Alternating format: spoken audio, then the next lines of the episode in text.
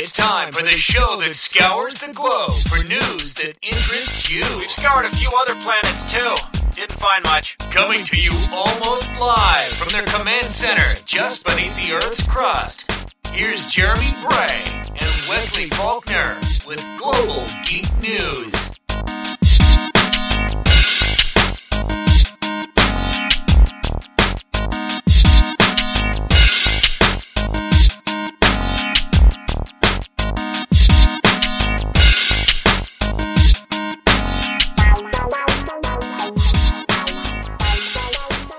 Hey, everybody, and welcome to the Global Geek News Podcast. Hope you like the new intro. I am your host, Jeremy Bray, alongside my co host, Wesley Faulkner. How's it going, Wesley?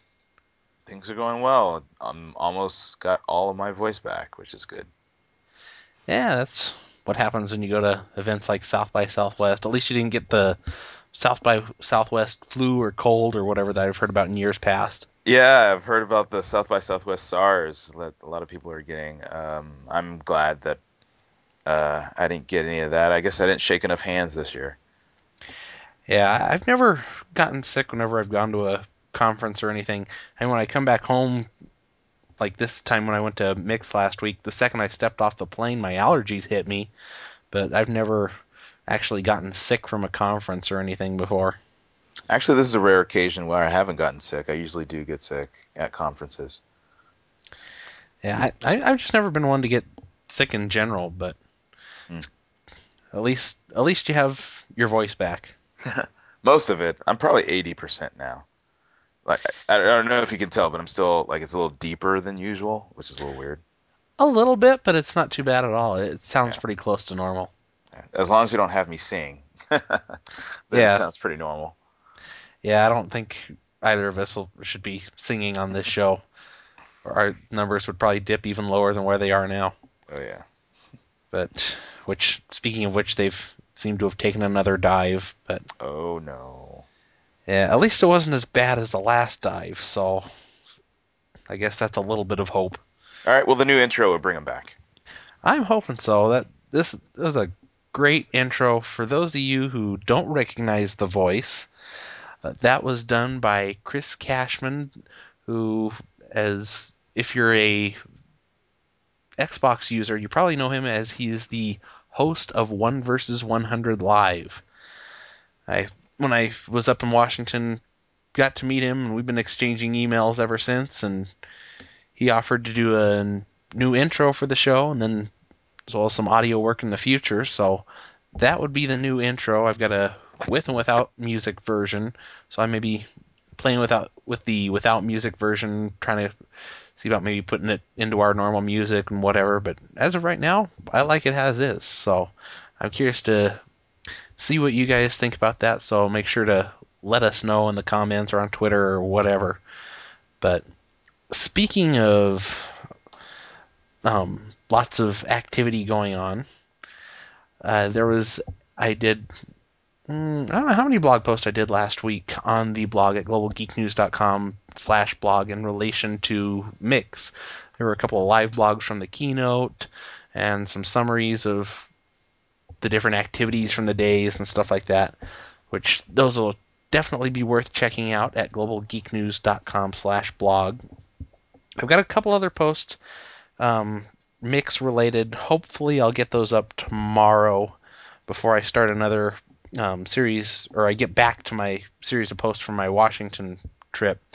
But I've got a couple uh, news posts that we're gonna, basically I'm going to break the news later on in the show, then post those afterwards. I want you guys, the listeners, to be the first to hear the news. So that's how that's going to work. But anyway, we might as well. Speaking of news, we might as well go ahead and jump right on into our stories, which of course you can always follow along at globalgeeknews.com. And our first story would be peer to peer and peer to peer links are ruled legal in Spain. Yes, this is, has to do with the uh, end of a court case um, that's gone on for over three years, and it's about uh, Jesus Guerrera uh, Calderon, who is the owner of a small bar and a P2P website called uh, El Rincon de Jesus. Um, basically, the the coin the the court said that his site is fine as long as people aren't profit, profiteering off um, the content that are what is just links. And um, as long as it's for personal use, then P2P sharing of uh, content is legal. See, this is kind of always how I've how I've always thought that um, music and movies and stuff, copyright for them should be done. If it's if you're making money off of it or somebody's making money off of it, okay, that's wrong. But if you're just doing it for your personal use or like a try before you buy kind of thing, something like that, I've always been totally fine with that. I wish they'd get some more laws like that here. But then again, I doubt that'll happen considering Obama's in favor of ACTA. Right. Well, this is this is Spain. Um, this is uh, possible, possibly uh, since they didn't have a law on the books. This is definitely um, setting a, a precedent. Um, so I don't know if this opens the door wide for rampant, you know, abuse or not, but um, we should look at this and see where they are a year from now, I guess. Yeah, I'm kind of curious to see if a lot of the peer-to-peer sites that are having trouble in other issue in other countries are going to maybe see about moving to Spain now as and setting up their headquarters there. I'm kind of curious to see if rulings like this is enough to foster an environment of peer-to-peer sites. That's that's interesting way of putting it. I didn't even think about that. Um, it could be a boon in their uh, local economy if businesses start sprouting there just to make sure they have protection protection in Spain. Yeah, I'm kind of curious to see what's going to happen with the Pirate Bay trial. I know that the retrial is set for this fall, I believe, right around the time of the elections in Sweden. So I've got a feeling that depending on how that turns out, will kind of determine whether or not the site actually stays in Sweden, which I'm I think it's still in Sweden. I don't know. They they've changed locations so many times. I'm not even real sure exactly where they are anymore. Right. Well, um, that's that's uh, they could just move to Spain and uh, ignore whatever the ruling is and just be out of reach of the authorities. Yeah, I, I still think they should have bought Sealand or whatever so they could have been their own country and made up their own rules. yeah, well, they still need internet access, and if you can cut a cable to cut them off, I think people would do that. Yeah, probably. Oh, hey, my Amazon order shipped. Cool. Anyway, um, our second story is also peer-to-peer related, where apparently peer-to-peer is going to start causing a huge loss in jobs between now and 2015. So they say. Um, this is a report uh, done by uh, BASCAP, um, and it's using core jobs in this thing called uh, non-core jobs. So core would be like the music industry and the video production and all that stuff. Non-core jobs are weird, um, which they're incorporating things like cargo handling, storage and warehouse, air transportation, and all this stuff. So they're they're really extrapolating everything else and saying if pirating keeps going, it's going to affect not just this direct industries, but affect everyone all across the ecosystem as it touches, and um, people will lose jobs and, and thus lose money. Yeah, they're saying around a total of 1.2 million jobs and over 324.6 billion dollars in revenue. But coming from you kind of have to take this with a grain of salt just because of who it comes from. The International Chamber of Commerce's business action to stop counterfeiting and piracy group. But if you look at them, it it just doesn't make a whole lot of sense. I mean, these non-core jobs make no sense. I mean, these companies aren't gonna like a UPS or a FedEx or whatever wouldn't go out of business because they're not um, moving around DVDs and CDs. Right. And if anything, that speaks more to not so much about piracy, so much more as to um, things moving to digital distribution. Yes, and they're saying that um, that's also assuming that other industries, uh, with just the scale of basically uh, the Earth and the country's population, um, the growth of other industries due to that. Um, this is assuming that none of that influences, or there'll be nothing to fill in the gaps of this now vacant trade of uh, using um, physical media to transport uh, music, CDs, and audio. Yeah, the whole study is basically one big way of trying to say, hey, we need more laws against peer to peer in the European Union, basically, because that's where this is talking about. This isn't really talking very much about the U.S., but and that that's entirely what this is focused towards. This is kind of saying, hey, EU, we want ACTA, right. kind of thing. And I don't know if you want to see all of how they came up with their skewed numbers and everything. They're all in the link in the show notes, or most of it anyway. But it also mentions, and of course, I don't think they really mention it so much in their actual study about how, as a percentage of internet traffic, peer to peer traffic is dropping considerably, as to where by 2013 it'll only account for 20% of consumer traffic compared to the 50% that it was in 2008. Yeah, this is very selectively written. I'm surprised they don't say, well, since people don't go out to buy physical CDs, they stay home more, so uh, the shoe industry is going to lose money because less people are walking around, and uh, and since they're staying at home, they're meeting less, and so there's going to be uh, less dating, which means restaurants and movie industry is going to go downhill because people won't go out for dates.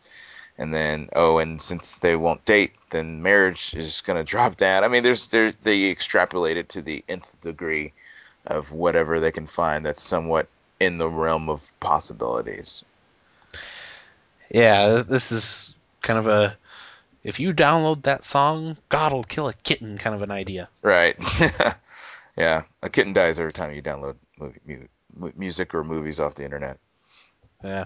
Well, speaking of content on the internet and what people are doing with it, apparently now more than ever, there's more people that are simultaneously using the internet and TV.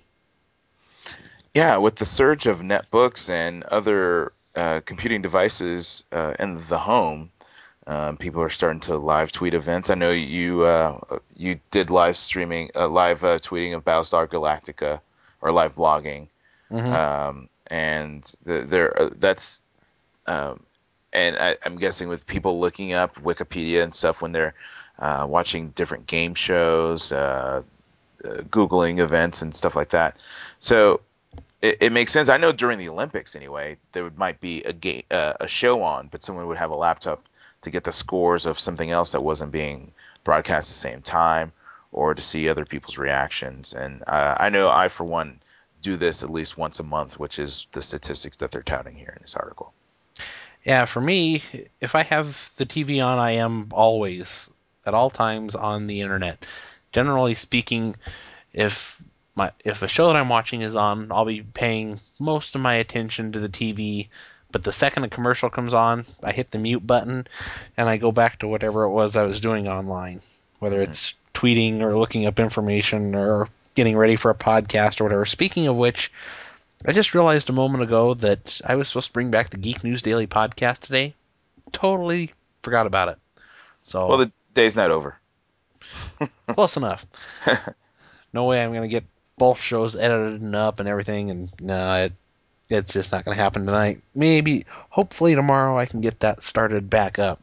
But yeah, whenever I'm pretty much at home, basically, I've usually got both on, and I'm using both at the same time. So I, I would say that I'm technically part of this uh, statistic. Mm-hmm. Although I'm probably more an extreme case. Yeah, definitely. I mean, I, I well, I don't watch a lot of live TV anyway, so I just fast forward past commercials. So I don't have a lot of opportunity to use my laptop. But usually I will, you know, especially for a show that's not as engaging, like um, uh, like last night I was watching Celebrity Apprentice, uh, there's parts where they're walking around or doing little interviews, which is just you know not as exciting as the rest of the show. And I would check my email or uh, see what Twitter says at the same time. hmm Yeah, I I do that too. Most I don't watch near as much live TV as I used to. Most of the time anymore, if there's something I really want to watch, I torrent it and then watch it because then I don't have to worry about any commercials or anything like that. It's all stripped out for me. But speaking of video content, apparently YouTube's defense in the Viacom case is the fact that Viacom secretly uploaded content and then they even tried to buy YouTube. Yeah, this was the case. What they're saying is that the right hand didn't know what the left hand was doing. So some Viacom Viacom marketing would upload video clips, and then Viacom legal would see the clips and ask for them to be taken down. And in some cases, YouTube would take them down, and then Viacom would come back and say, "Hey, uh, you mind putting that back up, please?" And uh, YouTube would would comply with that also. Yeah, see, I'm not sure if it's case so much case of not knowing what the other hand is doing as so much as some much bigger picture strategy because CBS supposedly hired no fewer than 18 different marketing agencies to upload content to YouTube. And even so much as they had employees going to places like Kinko's to upload clips so that they couldn't be traced back to Viacom. Yeah, that's very underhanded guerrilla warfare kind of of tactics. Yeah, that's that's really underhanded. Yeah, so I don't think it's very much a case of not knowing what the other hand is doing. I think this is some kind of big master plan by um, Viacom to I don't know if it's to set some kind of a legal precedent to milk money out of Google or what it is. Yeah, but you know, there's what's right, what's moral, what's ethical, and then then there's what's legal. So uh, Yeah, technically speaking, that's not illegal what they did, but it's um, it does point towards you know uh, what their motivation behind this. But then again, if we're going by DMCA, what YouTube did wasn't illegal either. So does same, same argument. Um, Viacom does not really have a case to begin with. yeah. I'm kind of curious to see what the judge does after this. I got a feeling he's probably going to toss the case completely. Yeah, well, it would be more interesting to see is what Viacom's retort is to this to these charges. Uh, I'm guessing if they are truly from untraced computers, that um, that Google slash YouTube actually has some interviews with the people who did some of the stuff and uh, has some sworn statements about what they did.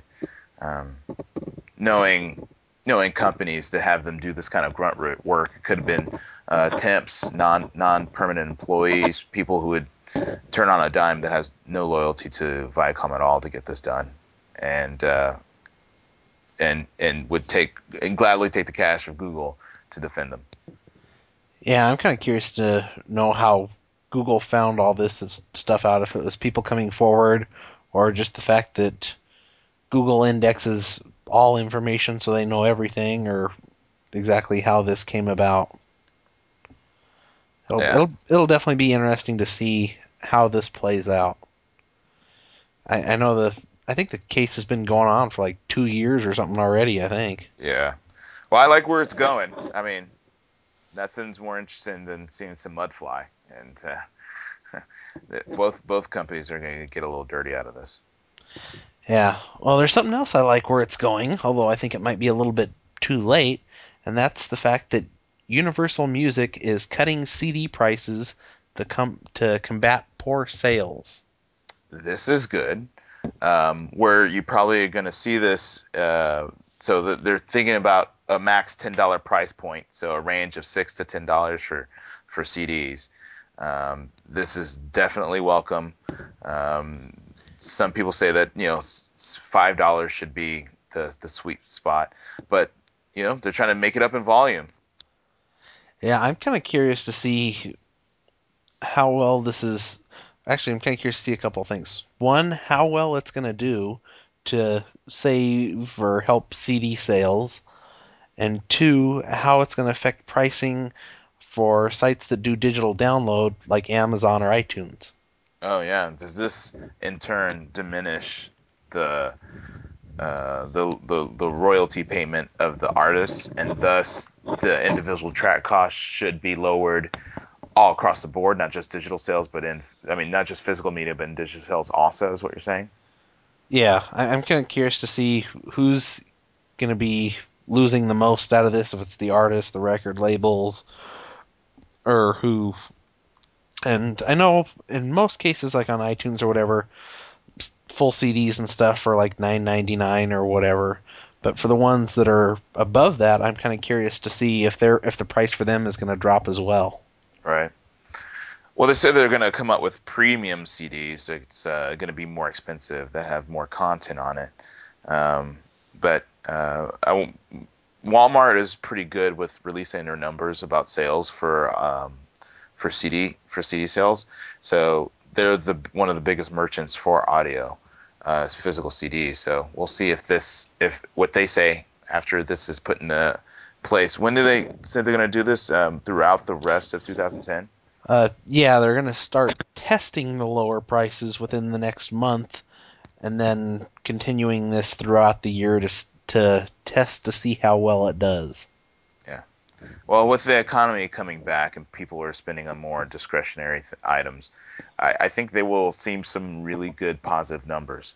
I know um, there are some CDs that I wanted to purchase that I do want to purchase that I've had in the past wanted to purchase. Um, nothing new, but just old CDs like from the 80s or from the early 90s that the price just never went down. And seeing that they're making a range from six to ten dollars, I'm hoping that um, I'll have that opportunity to get some of the some really old music for some decent prices. Yeah, I'm kind of curious to see just how this works out. I don't know, I still don't think this fix, fixes their problem of crappy music, which I think is a large percentage of the problem. But I don't know. I, it, whenever you see a drop in price of just about anything, always there's always a boost in sales. So I'm Mhm. kind of curious to see how much it helps. But when you mentioned the whole premium content thing to add more value or whatever to it, it reminded me of a story that I believe I saw on Slashdot a few minutes ago about the fact that apparently Electronic Arts now wants to start charging for game demos. What? Sorry. Yeah, it's one of the stupid, stupidest things I've heard all day. apparently, they have this grand idea that people will pay ten to fifteen dollars for a demo if they can play like three or four hours of a game instead of like twenty minutes of it. Hmm. So it's like, okay, if that's the case, I'm just if I I can judge a game usually just fine by the 20 minutes or whatever that I get to play of it.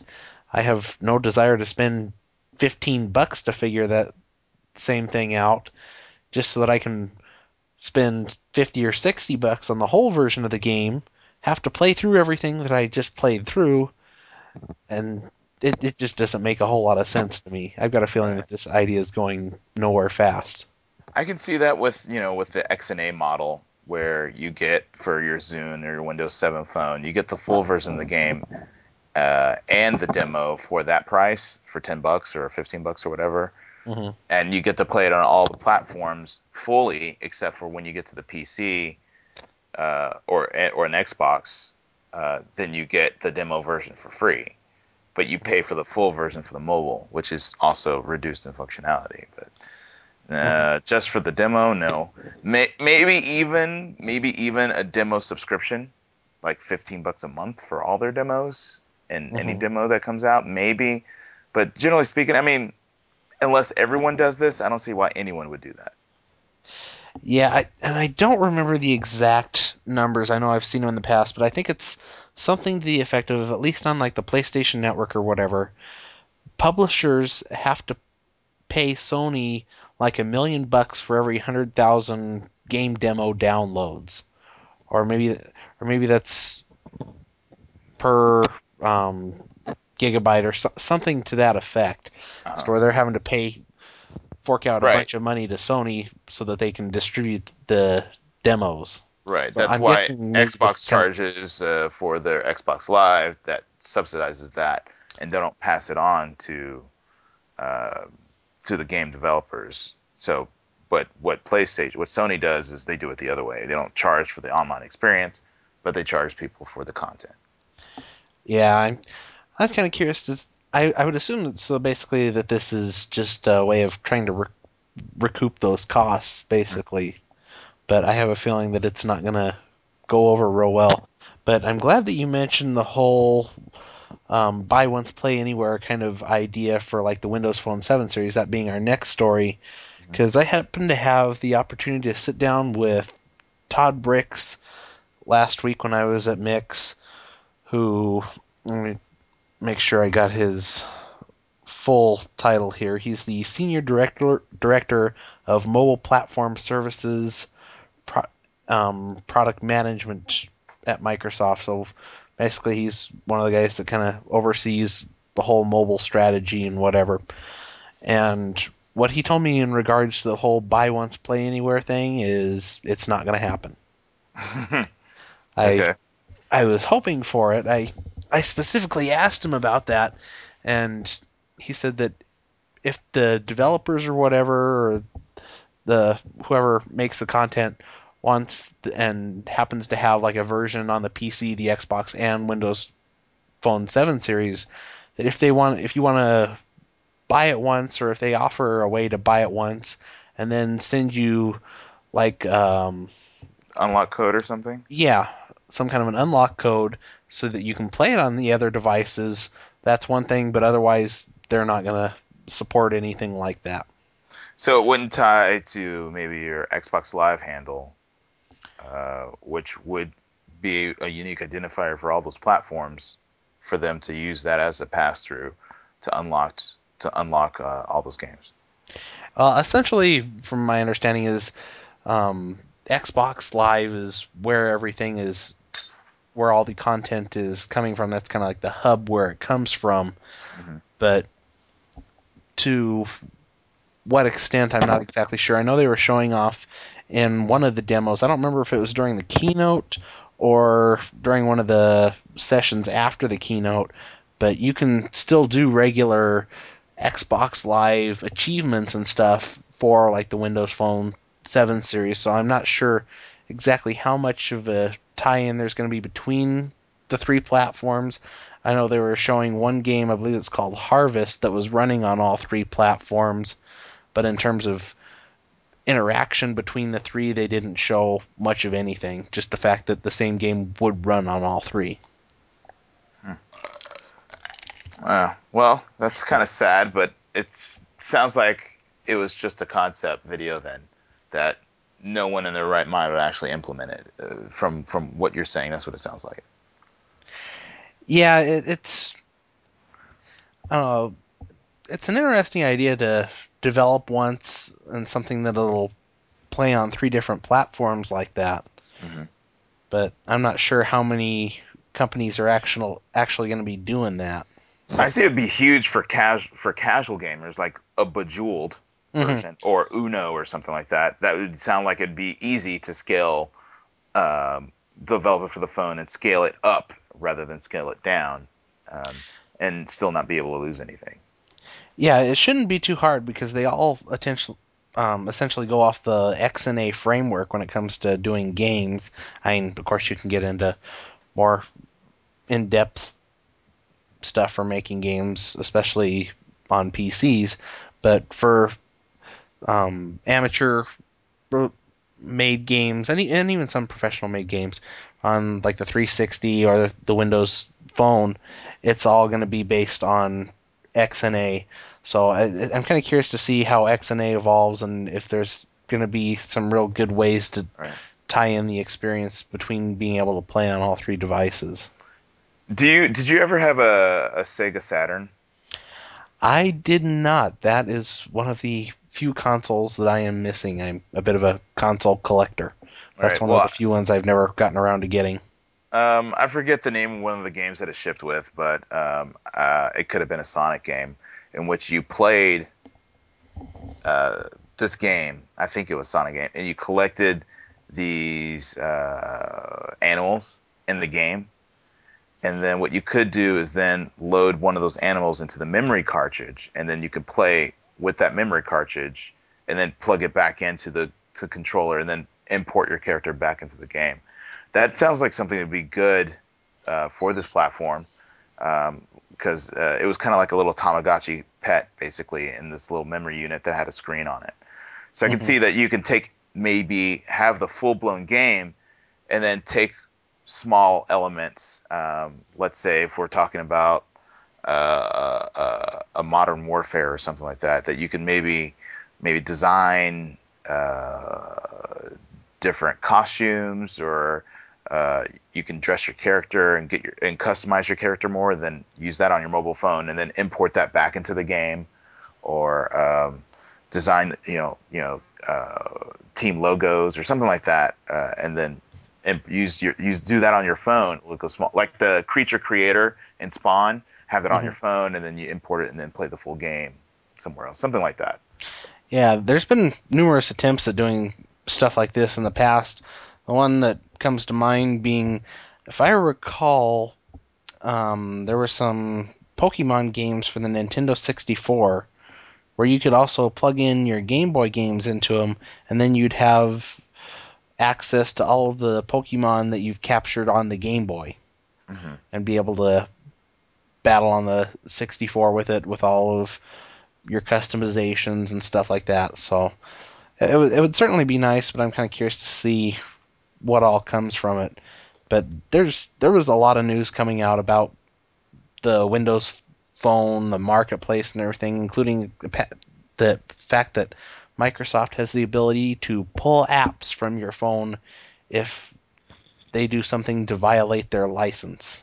Yeah, so apparently Microsoft is now going to be the gatekeeper for all applications that show up on the Windows Phone. So um, all phones are going to be uh, uniquely identified, and all applications are going to have to be licensed and uh, authenticated on that phone for them to work. So they can yank a license and basically kill an application if they if they choose to do so.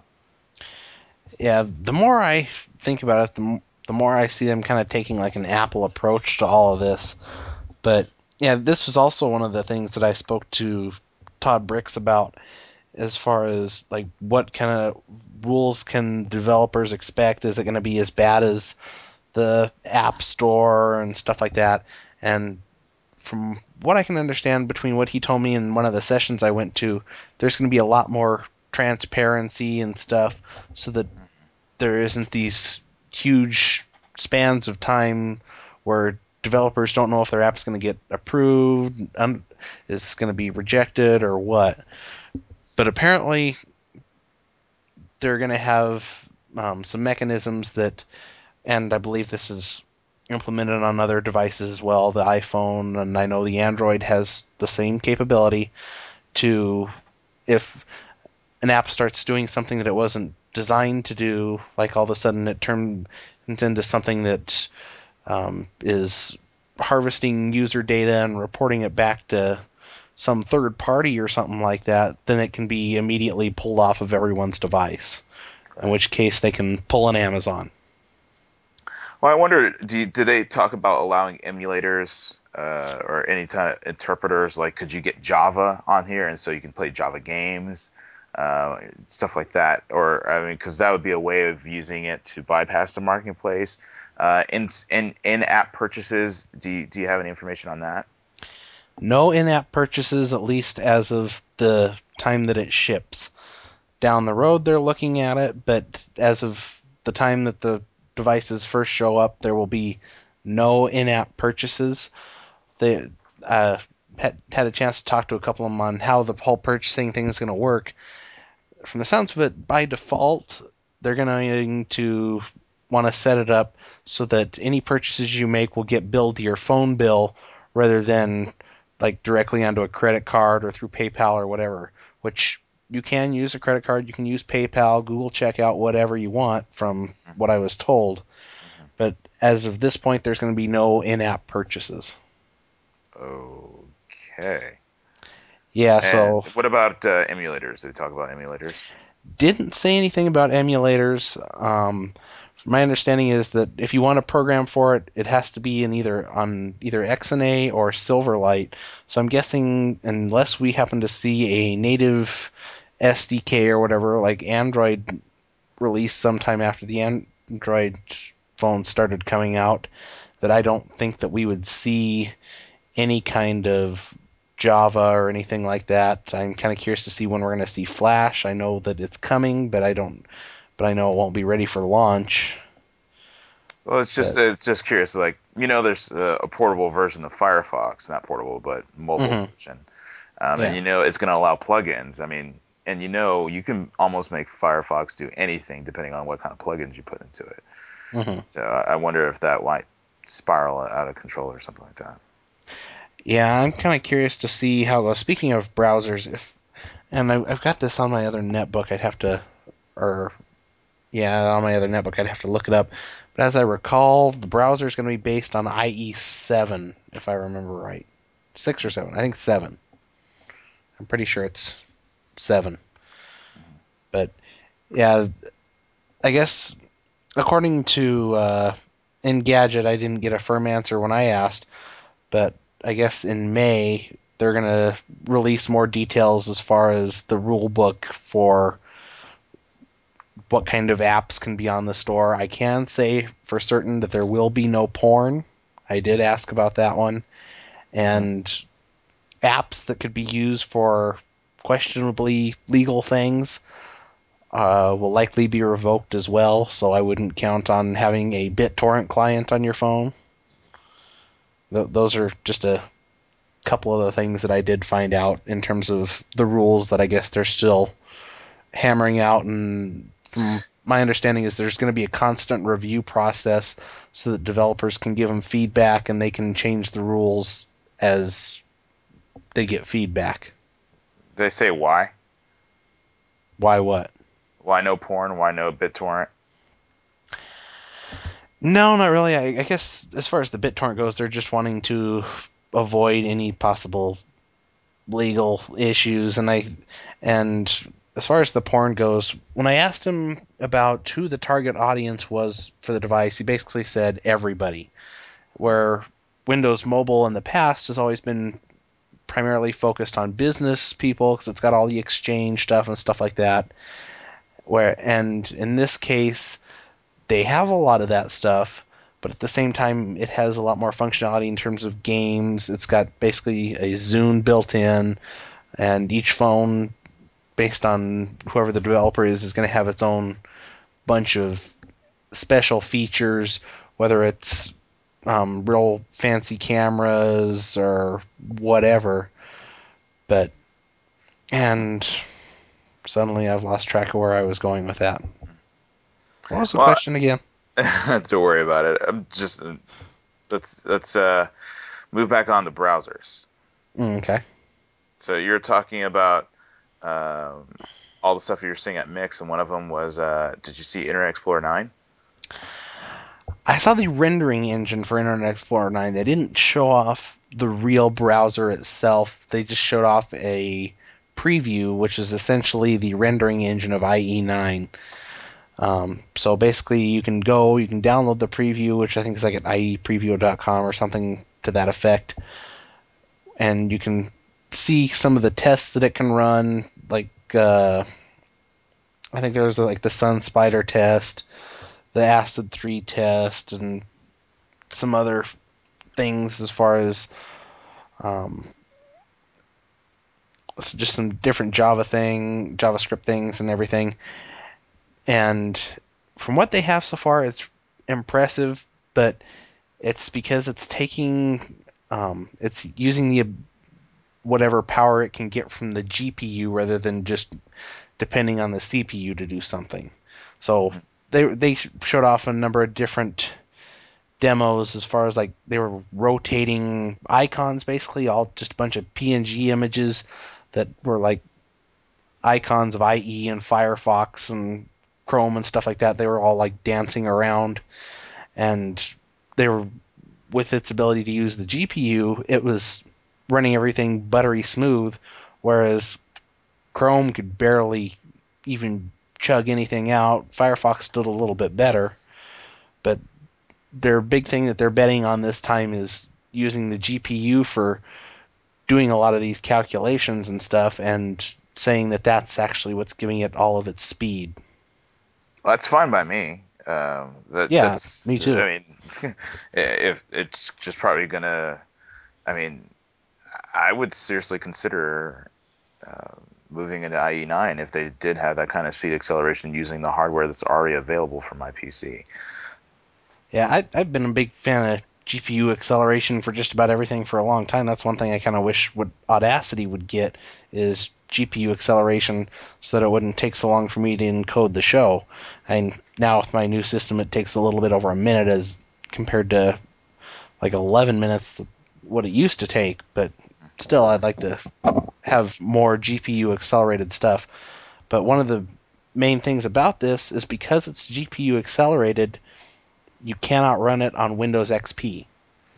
Because Windows XP, the best you can get is DirectX 9, and these GPU capabilities like um, Direct Compute and stuff that this runs off of doesn't DX11. play until DX10 and DX11. Yeah, direct to compute is DX11. Um, yeah, so- I'm, I'm not sure if it's direct compute that they're using or if they're using um, something else, like maybe like a CUDA or something like that, just so that it will work on Vista as well. I'm not sure exactly on the details on that. Yeah, I couldn't see them using a CUDA because it's so specific to NVIDIA. If they did use CUDA, uh, if they were going to use something, maybe they could use like um, OpenCL or something like that. But Yeah, I Uh, actually I think it is OpenCL now I'm thinking about it, but I'm not positive of that. I'll have to look that up. um, the good thing is that uh, Firefox, Chrome, Safari, they all can take take advantage of that too on the Windows platform. Um, the question is, do they want to specialize? Uh, because that could fork their code base even more um, uh, with specialized code for just for Windows, and then that's just for uh, Windows Vista or Windows 7 and up, uh, which could be a problem for them. So. Um, it's it's a bold move by Microsoft, but it, it could play off in the end because it might take a long time for other other vendors to catch up. Yeah, I don't know about Linux, but I believe Apple supports OpenCL for the stuff that they do as well. So Yes, yes, they do since uh, the their last OS update. Yeah, yeah. So having like having the browsers use it on uh, OS 10 shouldn't be an issue. I wouldn't think.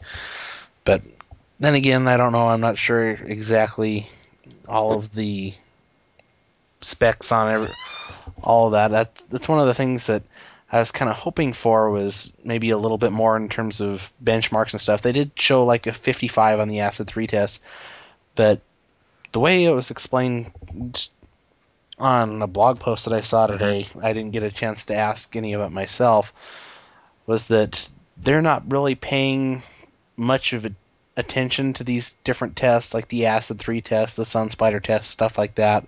The fact that they're doing good in them is great, but the way I their hand the tests handle stuff, it's not the same as how things are done on the internet in a real world scenario and that's what they're aiming at is doing these things how they're actually used by developers and stuff on the internet rather than trying to satisfy these tests Well, that's true. I mean,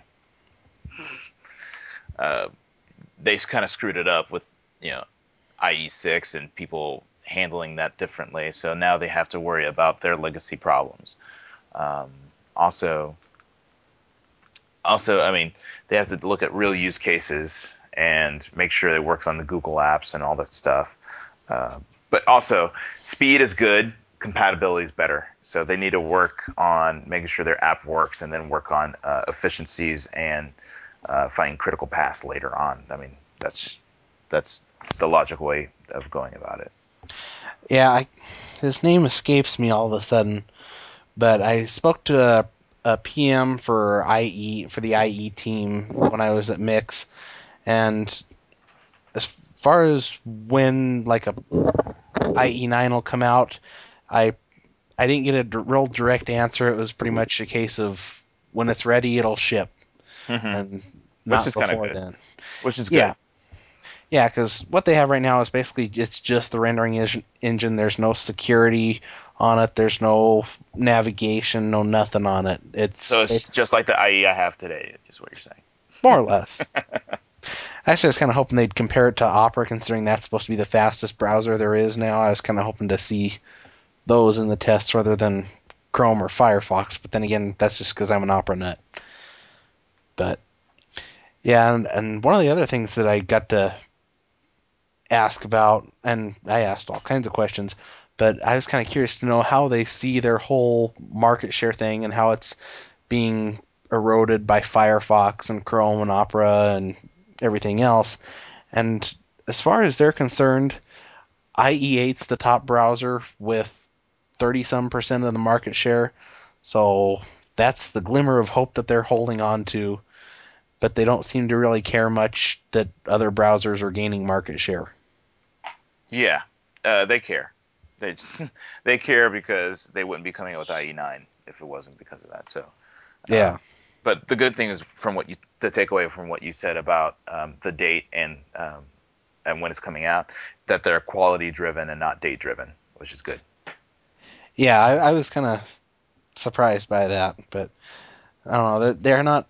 They don't seem to be announcing too much with it yet. They were just kind of showing off what they've got so far. So I'm curious to see what other features there's going to be by the time it launches. But enough Microsoft talk. Oh, one thing I did want to mention about the Zune. There is still a future for the Zune. Um, in my conversation with Todd Brix, I asked him, considering the fact that basically Zune is being built into win- the Windows Phone, and the fact that even the Windows Phone is going to use the Zune software, is there a future for the Zune? And I was told, yes, there is, and and I don't remember the exact words that he used, but basically there is a new Zune device coming in the fairly near future. So I I'm kind of curious to see if that'll be like the HD2 or what. But anyway, enough Mix and Microsoft and talk and everything. Let's talk sexting. Yes. Apparently, a court in Pennsylvania has now decided that you can't charge teens as sex offenders or whatever for sexting. Yeah. Apparently, it's an impediment of of their impediment of their freedom of speech, and um, uh, apparently a, a teen was given the choice when caught sexting to either be prosecuted or take some sort of rehabilitation class.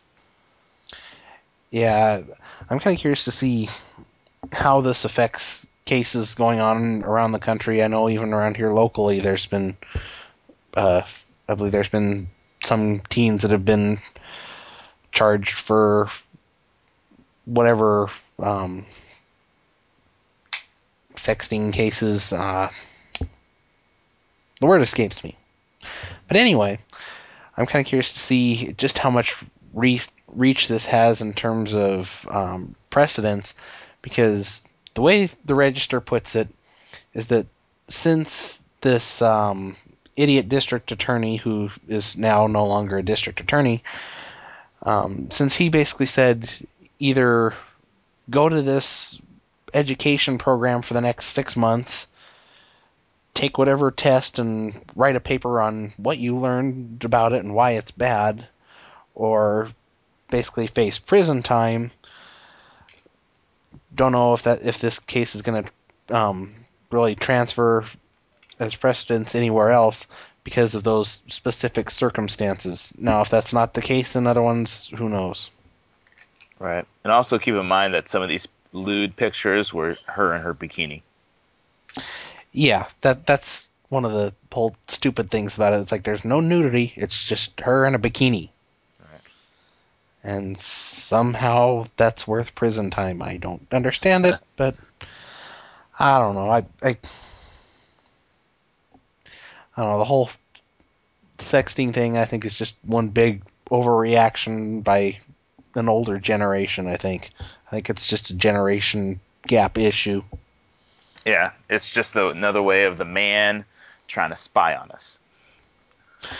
Yep. Speaking of spying, apparently, some thanks to a Freedom of Information Act request from the Electronic Frontier Foundation, the U.S. Department of Justice has turned over some slides from a presentation about obtaining and using evidence from social networking sites.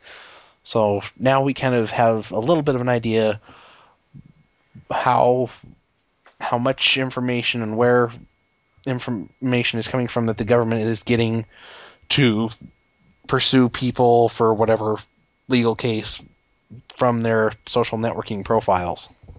Right. And the specific network that they brought up uh, was Facebook, and saying that they're easier than most to deal with to get information about their users. Yeah, I was kind of surprised by that. Supposedly, Facebook responded and said, "No, we're not easy to get information from. No, not at all. Mm-hmm. That we're resistant to requests, and only in emergencies do we hand over a minimal amount of user information." But according to this slide presentation, you can they can easily get information from Facebook like photos, contact information, group contact information, IP logs, as well as other data that's available. And that's if you if they actually go through official channels and get it from Facebook. If they friend you or you leave your profile public or whatever and all this information is up there anyway, they don't even have to go that and do yeah. all that and especially with their new privacy settings that they just released. I mean, force down people and people who just checked OK without verifying that their their profiles are public, unbeknownst to them. Mm-hmm. Yeah, and apparently MySpace and Twitter are a little bit harder because MySpace requires a search warrant for private messages and bulletins that are less than 181 days old. Right. Why 181 and, days? I really don't have a clue. And and Twitter, Twitter's just down, so. yeah, yeah, and Twitter's just down, but apparently they have to have some kind of a legal process, so uh, presumably warrants and stuff too, before they open it, anything up to them. So, and apparently LinkedIn is not used by criminals, or at least the use is very limited. So they're not mm-hmm. real worried about LinkedIn. So if you want to participate in illegal activity, use LinkedIn. Done and done. Actually, I saw a post earlier today. I, I don't even remember where I saw it from. I'm thinking Slashdot or something like that. Apparently, a mafia boss in Italy or whatever was tracked down by the government and arrested because of the fact that he was always on Facebook. Eventually, they I guess they used IP addresses and whatever to track down kind of where his hideouts were and since he was on Facebook all the time, they were able to track him and arrested him. Oh well, I guess he learned. Like mm-hmm. if you're trying to hide, don't try to don't join a social network.